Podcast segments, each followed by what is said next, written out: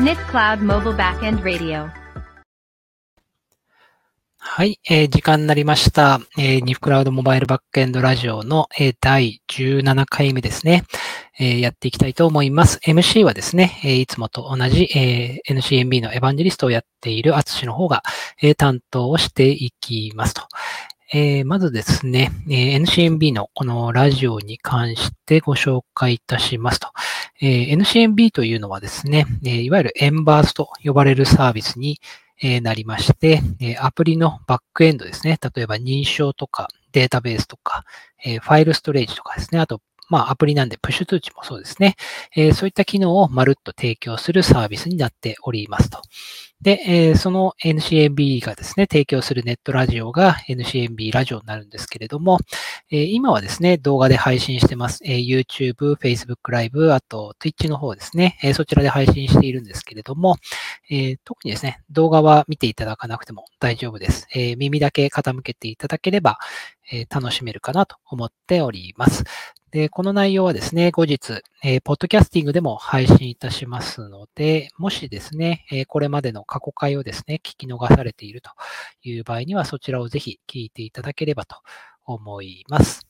はい。で、えーニフクラモバイルバックエンドはですね、えー、Twitter アカウントをやってまして、えー twitter.com のスラッシュ、えーニフクラウドアンダーバー MB ですね。で、えー、Twitter アカウント、あ、Facebook アカウントの方は、ニフクラウド、えー MB かな？はい。っていうアカウントでやっておりますので、えーぜひフォローとかですね、えー何かこう、ご意見があれば、えーシャープ NCMB がですね、えーハッシュタグになっておりますので、ぜひですね、このラジオの感想でも結構です。えーシャープ NCMB をつけてですね、ぜひ、えーツイートの方お願いいたします。はい。えーそれではですね、まず今日の話題なんですけれども、えー今日はですね、今日はというか、これからですね、えーインタビューを、えーどんどんやっていきたいなと思っておりまして、まずその第1回目の方をですね、えー先日、え収録いたしましたので、えー流したいと思います。はい、えーそれではですね、えっ、と、今日から、えっ、と、ゲストを呼んでですね、そこでインタビューしながら、えっ、と、まあ、アプリ開発であったりとか、えーバックエンドどういうものを使ってるかみたいな話をしていこうと思っているんですけれども、今日はですね、最初のゲストっていうところで、えー株式会社タムの関係さんにお越しいただいております。お呼びしますね。はい、えー、関係さん、えーお越しいただきありがとうございます。こんにちは。よろしくお願いします。はい、よろしくお願いします。初回、ね初回のゲストだったんですね。そうなんです。はい、知そうなんです。この責任重大。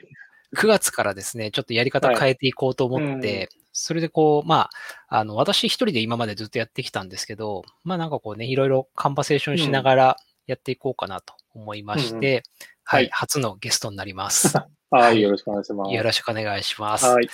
ではですね、えっ、と、うんまあ私は関係さんよく知ってますけれども、えっ、と、視聴者の方は関係さん知らない方もいらっしゃるんで、えーはい最初に自己紹介からお願いしてもいいですか？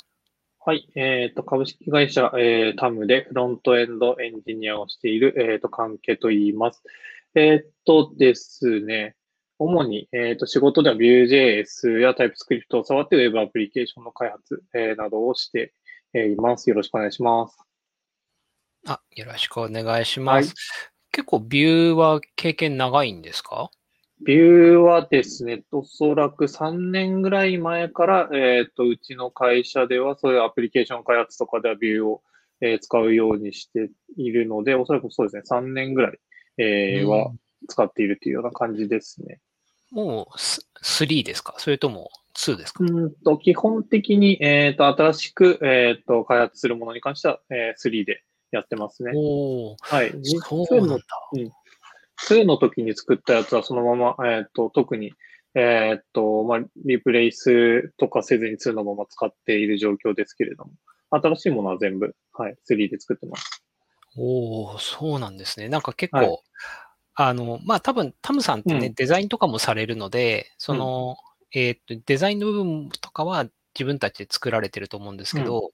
あの、結構 UI フレームワーク周り、ビューうのん。2から3に乗り換えるやつがなかなかね、うまくいってないというか、時間かかってる印象があるんで、私はなかなか逆にビュー3にまだ移れてないんですけど、どうですか、使い勝手は？えっとですね、最初は、やっぱり結構書き方がちょっと違ったりするのと、あと、えっ、ー、と、Vue3 使うようになってから結構タイプスクリプトの導入も始めたんですね。なので、最初は結構大変だったんですけど、今ではもうだいぶ慣れて書きやすくなってきましたね。うん、やっぱり慣れ、やっぱり慣れですね。うん。うん、やっぱ TypeScript よく言うとこだったあの、型のね、制御っていうところで、そうですね、データの受け渡しが楽になるって言いますけど、実際、 Vue と TypeScript の組み合わせっていかがですか？えー、っとですね、そもそも、あの、まあ、あんまり React の開発とかをしているわけではないので、ちょっと比較自体がそんなにできるわけではないのですけれども、やっぱり使うようになって結構あからさまな、こう、ミスが、えー、そういう型とか、えー、っと、なんだろう、その、単純なタイプのミスとか、そういうのが明らかに減ったなっていうのはあるので、うん、はい。うん、最初の、えっと、ちょっと学習コストみたいなものは、えっ、ー、と、ありましたけれども、まあ、そこさえ乗り越えてしまえば、ちょっと開発は、えしやすくなるかなっていうのは感じてますね。ビューとの相性っていう意味でも、えっと、まあ、今のところは、えっと、ビュー3、えー、で、そうですね。なんか、えっと、スクリプトの部分とかはいいんですけれども、テンプレ、ビューってあのテンプレートのところに HTML、えー、書いたりするじゃないですか。あそこまで、えっ、ー、とですね、型の、えっ、ー、と、あれですね、予測変換とかが聞いてくれなくてですね、そこだけちょっと、なんとかならないのかなと思ったりしているのはありますね。確かに、あのテンプレート側のところは、うん、あの、うん、多分変数名の入力保管が出るぐらいですかね。うん、そうなんですよね。そう。型のあれまではやってくれなくて。うん、最近、えっ、ー、と、VS コードの拡張でそういうのができるやつがあるっていうのを見たので、えっ、ー、と、ちょっと今今度試してみようかなと思っているんですけれども。うん。うん。まだ試せてない。はい。ちなみに、えっと、エディターは VS コードを使われてるんですか？あ、エディターはそうですね。もうずっと VS コードですね。うん、なんか、特別な便利な機能拡張とかあったりします？えー、っと、便利な機能ですか？えー、っと、まあ、ビュー使っているので、その、もともとビューターっていう、えー、はい、はい。ビューターってやつが、えー、っと、そのビューの、えっ、と、なんだっけ、構文を保管してくれたりするのかな？うん。まあ、あの、ずっと入れてるから、そもそもそれが何してくれてるんだっけっていうのが、うん、あの、ちょっと忘れ気味なんですが、まあ、シンタックスハイライトとか、うん。うん、はい、そういうのはあるので、まあ、そこはかなり便利ですね。うん。そうは、うん。うん。うん、うん。了解しました。結構、社内でも、えー、VS コード使ってる人が多いですか？えっ、と、同じチームだともうほぼみんな VS コード使ってます、ね、うん。そうなんですね。はい。で、他のチームだとたまに PhpStorm とか、 JetBrains の。うん、うん。ぐらいですかね、でも聞くのは。へえ、うん、結構、タムさんの開発体制って、うん、えっ、と、例えば直近のプロジェクトとかってどういう感じで、例えばフロントエンドの方何人とか、えー、バックエンド何人とか、デザイナー何人とかってあったりするんですか、うん、えー、っとですね、結構、もう案件によって規模がまちまちなので、うんうん、あの、もう本当にその時々によるとしか言えないのですけれども、えー、っと最近あった大きめの案件だと、えー、っと、バックエンドのエンジニアが何人かかってたかな？二人、三人ぐらいと、えー、っと、フロントエンドが開発時は、えー、っと、まあ、パートナーさんとかも入ってもらって5人ぐらい入ってたっていう案件ありましたね。うん、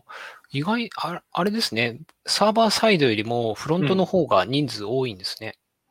うん、えー、っと、そうですね。その案件の時はそうでしたね。うん。うん。それは何でしょうね。なんか、フロントの方が結構比重が大きくなってるってことですかね？なんかこう、やることの、えー、そうそうですね。そこは完全にフロントの方が結構比重が大きくて、結構、えっ、と、規模の大きい SPA だったんですけれども。うん。フロント側の負担が大きかったですね。で、えっ、と、まあ、最近の開発の傾向を見ても、まあ、フロントの比重が多くなってるっていうのは感じますね。ううんん。確かにその、ビューとかって、その、ある程度その、えーボタンを押した時のインタラクションだったりとか、えーサーバーからデータ取ってきて UI を書き換える部分とかって、まあ自動化で、自動でやってくれますけど、うん。多分、あの UX っていう意味だとそのアニメーションとか、うん。なんでしょうね、なんかメニューの表示のさせ方とか大事になると思うんですけど、なんか最近の傾向として注意されていることとかってあったりしますか？最近の傾向ですか？う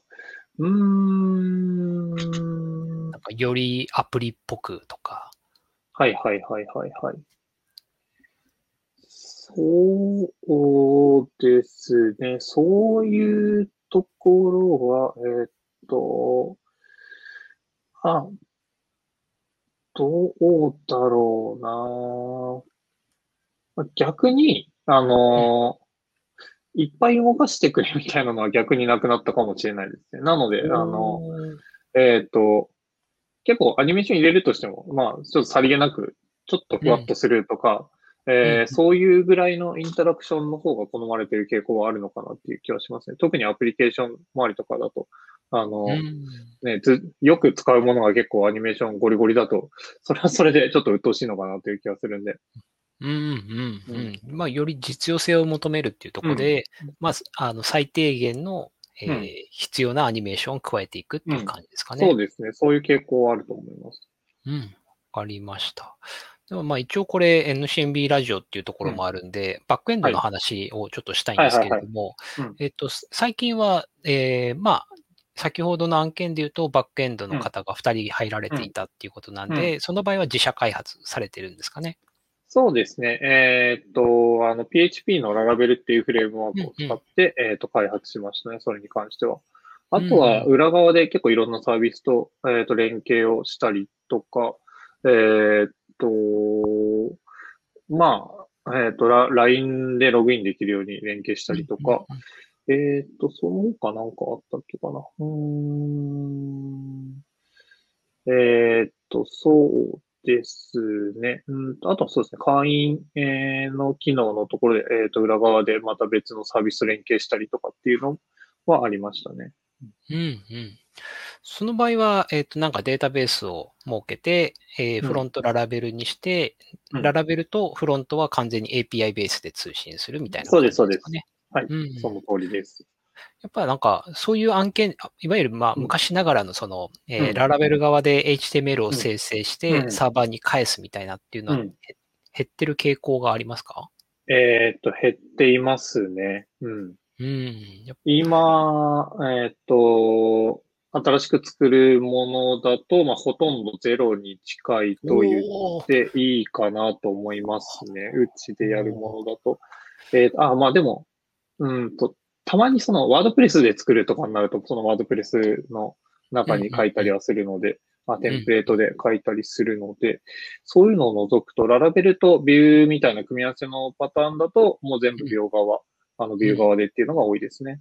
うん。うん結構相性いいですか？ララベルとビューっていう。ララベルとビューの相性自体はいいんじゃないかなと個人的には思いますけど、ちょっと他の組み合わせをたくさん試してるわけではないので、なんとも言えないっていうのはあるんですけれども、そうですね。うん。うん、うん、うん。その API の部分って、うん。えっ、と、お互いそのサーバーサイドの方とフロントエンドの方で仕様を決めて、うん。えーどういうふうにこうデータを飛ばすかとか決めると思うんですけど、そのあたりってどんな感じにやられるんですか？逆フロントエンドの方がうんこういうのが必要って決めていくのか、それともサーバーサイドでこういう API 用意しましたみたいな。うん。えーっと、それで言うと、えーっと、まあ、仕様からサーバーサイドの方が、えーえーっと、API 用意してくれることが多いですね。で、うんえーっと、その仕様書が出てきた段階で、フロント側とし、えーフロントの方でも、まあ、えーっと、チェックさせていただいて、えーっと、ここでこういう値が、えーっと、あると嬉しいですとか、えーっと、ここはこうじゃなくて配列でもらえると嬉しいですとか、まあ、そういうやりとりはありますね。まあ、なのうんで、最初は、えーっと、バックエンド側で作っていただいて、えー後からすり合わせしていくっていうような感じですかね。うんう。んその時データのやり取りは、まあやっぱり今時っぽく JSON でやられるっていうのが多いですかね。そうですね。そこは JSON でやってますね。うん。実際そのうん Web アプリケーション、えーまあ昔ながらのそのサーバーサイドから、うん。えっ、と、今風の SPA とか、うん。えーまあ、PWA、たあのうん、関係さんは関わられてるんで、えーうん PWA とかに進化していくと、なんかこう、エンジニアとして作りやすくなったとか、逆にこう、作りづらくなったというか、難しくなったとか、そういうのなんか体感としてあったりしますか？えーっと、そこで言うと、まず、あのーまあ難しくなった部分としては、あのー結構昔って 一人でこうバックエンドからフロントエンドまで全部、えーやってしまうみたいなケースってあったのかなと思っていて、まあ、それっていうのも、あのーまあ、今の、えーと、アプリケーション開発とかに比べて、まあ難易度が比較的、えーと、やることが少なかったりとか、できることも少なかったりとかっていうのがあるので、まあ一人で完結できたみたいな部分が多いのかなと思うんですけど、最近はもうこう、結構複雑化していて、やることも増えているのかなっていうので、うんその辺を一人でやるっていうのが、まあ無理ではないんですけれども、まあ結構難しく、えーなってきてるのかなっていうのは感じますね。なので、うんうちでもまあバックエンドとフロントは基本的に分かれて、えー僕は今フロントでやらせてもらって、えーますけれども、はい。うんであと、良くなったところとかで言うと、えーっと、まあ、さっきこう昔ながらのこうサーバーサイドで、えーっと値を出力してテンプレートに、うん。えー表示するみたいな、えーやり方の話がありましたけれども、あれって、えーっと、例えば、あの、ココーディングしたものをバックエンドのエンジニアに渡して取り込んでもらって、で修正があったら また HTML で修正してまた取り込んでもらってみたいな、うんそういうやりとりが結構起こってたのがあったんですけど、今ってそこ完全に分離できるので、えっと、バックエンドはまあただ API を返してもらって、えー両側は全部フロント側で、さっき言った、まあ、ビューとかでできるっていうのがあるので、その辺の、えっと、なんて言えばいいのかな？うーん。作業範囲の切り分けとかも結構、えーしやすいかなと思っていて、そこは、あの、仕事、仕事っていうか、えっ、と、開発とかする上でやりやすくなってる部分かなっていうのは感じますね。確かにその分業のしやすさっていうのは確かに分かりやすいですね。うん。うんちなみに、関係さんはあのデザイナーの経験もあると私は思ってはいいるんですけれども、はその今ってデザイナーの方としてビューの、うんビューの場合ってテンプレートの知識であったりとか、うんうんなんでしょう、書き方が結構特殊な部分とかあったりするじゃないですか。うんあのあたりってどう思いますか？そのデザイナーの方もビューの知識をきちんと持っていないと開発に携わるの難しくなってるかなっていう気がするんですけど。えっ、と、それで言うと、えっ、と、まあ、ないよりはあった方がいいっていうレベルかなとは思ってはいますね。そこまで別に、えっ、と、ビューの深い知、えっ、と、ビューの、えー知識がないと無理とか、えー HTML、CSS、えーの、まあ、知識が、まあ、あった方がいいですけれども、まあ、どちらかというと、こう、うーんと、そうですね。なんかコンポーネント思考とか、えっ、と、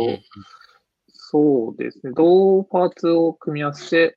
えっ、と、サイトを作っていくかみたいな、なんかそういう考え方とかができていれば、えーいいのかなというのは、うんえー思いますね。うんそういうこうビューとか、そういう技術要素っていうよりは、コンポーネント思考とか、そういう考え方の方っていうところですねかね。そうですね。うんはい。わかりました。では、えっと、最後にですね、せっかくあの、うん来ていただいたんで、タムさんの宣伝しておきますか？おなるほど。それ全然考えてなかったです。なんかありますか宣伝。えっと、そうですね。それで言うとですね、えーっと、まあ、タム、えーっていう会社が、えーっと、今、受託で、えっとですね、えークリエイティブテックエージェンシーっていう、えー形で、まあ、お客様の、えっと、競争パートナーとして、えっとですね、あの、マーケティングのところだったりとか、えっと、作るところなども、まあ、一緒に、えークライアントと一緒に、えー競争パートナーとして、えーとやっていきましょうということで、えーまあ、やらせて、えーいただいている会社です。で、えっ、と、僕らは、あの、デザインテックチームっていうことでですね、そう、えっ、と、今まで話したような Web アプリケーション開発とか、え結構やらせていただいてるんですけれども、まあ、えっ、と、結構今、あの、どの、えいろんな面白い仕事とか、え増えている状況なので、まあ、人が、あの、やはり、え重要なので、あの、エンジニアの採用だったりとか、えーっと、あとは、そうですね。特にまあエンジニアですかね、の採用力入れているところですので、あの、もし興味がある人がいたらですね、あの、 Wantedly、えー、で今、あの、掲載させていただいていると思うので、あの、チェックしてみていただけると嬉しいです。ああ、突然の振りにもかかわらず、綺麗にまとめていただいてよかったです。いやー、ドキドキしました。後でもっとこれ、これ言えよとかはいはいはい。確かに。確かに。はい。ではですね、えっ、ー、と、第1回、はいある第1回ですね、えー、タムの関係さんに、えー、お越しいただきました。ありがとうございました。ありがとうございました。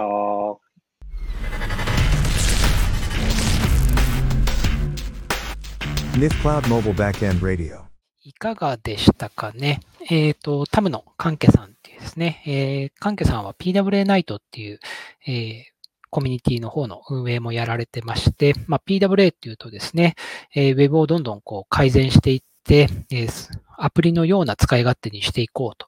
いう、えー、形でですね、えー、やっているところになりますので、えー、ニフクラウドモバイルバックエンドとしてもですね、えー、ぜひ PWA と組み合わせて、えー、我々のサービスを使ってほしいなという思いもありますので、えー、今日のインタビューはですね、そういった意味で、え第1回として、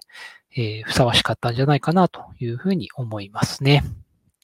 はい。え、それではですね、えっ、と、アプリ界隈のニュースに関して、え、お届けしたいんですけれども、え先週ですね、えっと、これは、アメリカの話だったかな。えー、アメリカの集団訴訟で、えー、アップルがですね、和解に達成したというのをお伝えしたんですけれども、えー、今週もですね、このあたりで、えー、大きい動きが2つありましたね。まず、えー、日本の公正取引委員会によるアップストアの調査が終結したというのが、えー、話題に上がっておりますと。で、これがですね、え、いわゆる、え、リーダーアプリと呼ばれる、えデジタル版の雑誌、新聞、書籍、オーディオ、音楽、ビデオですね。えこのあたりの、えアプリに対して、えアプリ内課金で、うん、Apple の提供する決済手段以外をですね、え使えるようにするというのが、え発表されました。で、これがかなりでかいインパクトがあるかなと思うんですけれども、す、で、にですね、えー、皆さんがもし Kindle アプリお持ちだったらですね、えー、iOS の、多分 iOS だけかな、えー、Kindle アプリを開いてですね、え、Kindle Store っていうところを見るとですね、もうそこで買えるようになってますね。えー、これは多分 Kindle アプリがその書籍の情報を表示するところは WebView で作っているので、えー、その制御を外しただけで、えー、もうすでにですね、使えるようになっております。ユーザー体験としては非常にいいですね。今まではなんかこうサンプルしか読めなかったところがですね、えー、すぐにそこで買えるようになっていると。で、Kindle のストアで見たときに、えー、自分の思っている書籍のあ漫画とかのですね、えー、その続刊が出ているとそこにこう、えー、一覧出るようになったので、そこからすぐ買えるっていうのがですね、かなり、えー、ユーザー体験としては向上したんじゃないかなというふうに思いますね。はい。これが、えっ、と、世界中のリーダーアプリというふうになっておりますので、えっ、と、もともとは日本の公正取引委員会によるものだったんですけれども、えー、ま、世界中のですね、えー、開発者とかアプリにとって、えー、利用できるものになるんじゃないかなと思いますね。えー、対象がですね、雑誌、新聞、書籍、オーディオ、音楽、ビデオということなので、えー、ゲームはですね、えー、この対象外になっていると。で、他のいわゆる物販するようなものですね。えそちらに関してはもともと許可されていましたので、えまあ、そこは変わらずなのかなと。まあ、多分一番大きいのはゲームなんですけれども、そちらはですね、え今回の対象外になるということですね。でえもう一個大きいニュースが、え韓国の話ですね。えー、韓国の議会で Apple と Google のアプリストア手数料を規制する法案が承認されたというのが、えー、話にあっていますね。でこれはですね、えっ、と、電気通信事業者法の一部改正法律案ということで、アプリストア運営企業が独自の決済システムのみを、のみの使用を強制することを規制する法案だそうですと。で、えーこれによってですね、えーと、これは、パーセンテージだけじゃないですね。えー Apple と Google による開発者にアプリ内での課金やアプリ内購入を義務付ける行為を禁止するというものだそうですね。で、それによってですね、韓国のアプリ開発者は、えー韓国の、韓国のアプリストアでアプリストア外の決済サービスを利用できるようになるというふうになっています。特にジャンルに関しては規制が、えー入っていないというか、えー特定されていないので、これは多分ゲームもすべてですかね、えー入るんじゃないかなと思いますと。で、えーこれは、えっ、と、8月31日に、えー承認されて、えーこの後、えー韓国の大統領が署名すれば、え法案は法制化されるということですね。で、一応世界初の事例ということで、えーこれがですね、えー他の国にも影響を及ぼすかどうかっていうのは非常に気になるところですね。今まで結構プラットフォーマーは、えー Apple も Google も強気で、えー何かあるとですね、えーその国から、えー撤退するよっていうのを、こう、脅し文句的に使っていた部分があったんですけれども、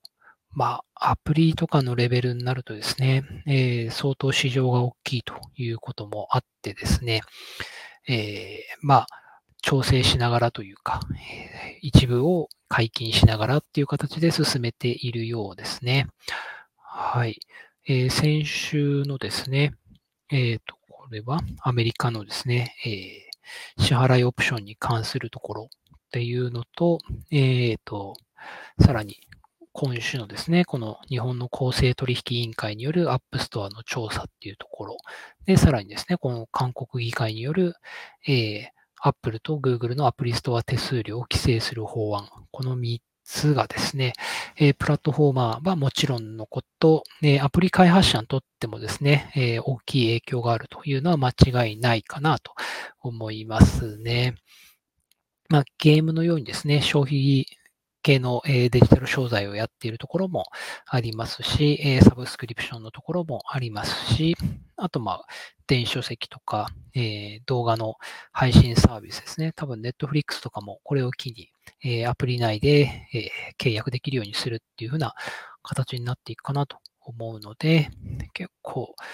えー iOS15 の件もですね、あるんですけれども、それ以上に、えーアプリ開発者周りでは影響が大きいのかなというふうに思いますね。はい。いろんな、えーと情報が出てくると思いますので、ぜひウォッチの方をしていければと思います。はい。えーそんなところでですね、えっ、と、今日の NCNB ラジオはですね、えー終了としていきたいんですけれども、えっ、と、イベントがですね、今まだ、え設定はしていないんですけれども、え今月もですね、えハンズオンの方を積極的にやっていこうと思っております。えこの間、えモナカの地図アプリとかもですね、新しいものを作ってみたりとか、あと、Swift の方もですね、えーどんなアプリだったかな？すいません。ちょっと忘れちゃったんですけれども、えー作っていたりとかするので、えーそのあたりの新作も含めですね、えーまあ、皆さんのアプリのアイデアにつながればいいかなっていうところで、えー作っていきますので、えーぜひですね、多分また月末になるかなと思うんですけれども、えーぜひ、えーイベントができた時にはですね、え参加いただけると嬉しいです。はい。で、あとですね、えっと、NCNB ラジオの、えっと、インタビューもですね、えー引き続きいろんな、うんと、アプリ開発会社さんであったりとか、えー個人で作られている方とかにフォーカスしてですね、えーお届けしていこうと思っておりますので、えーそちらもぜひ楽しみにしてください。えー来週はですね、えっ、と、モナカの、え開発元である、えアシアルさんからですね、えモダカエデュケーションを担当されている岡本さんにですね、えお話を聞こうと思っております。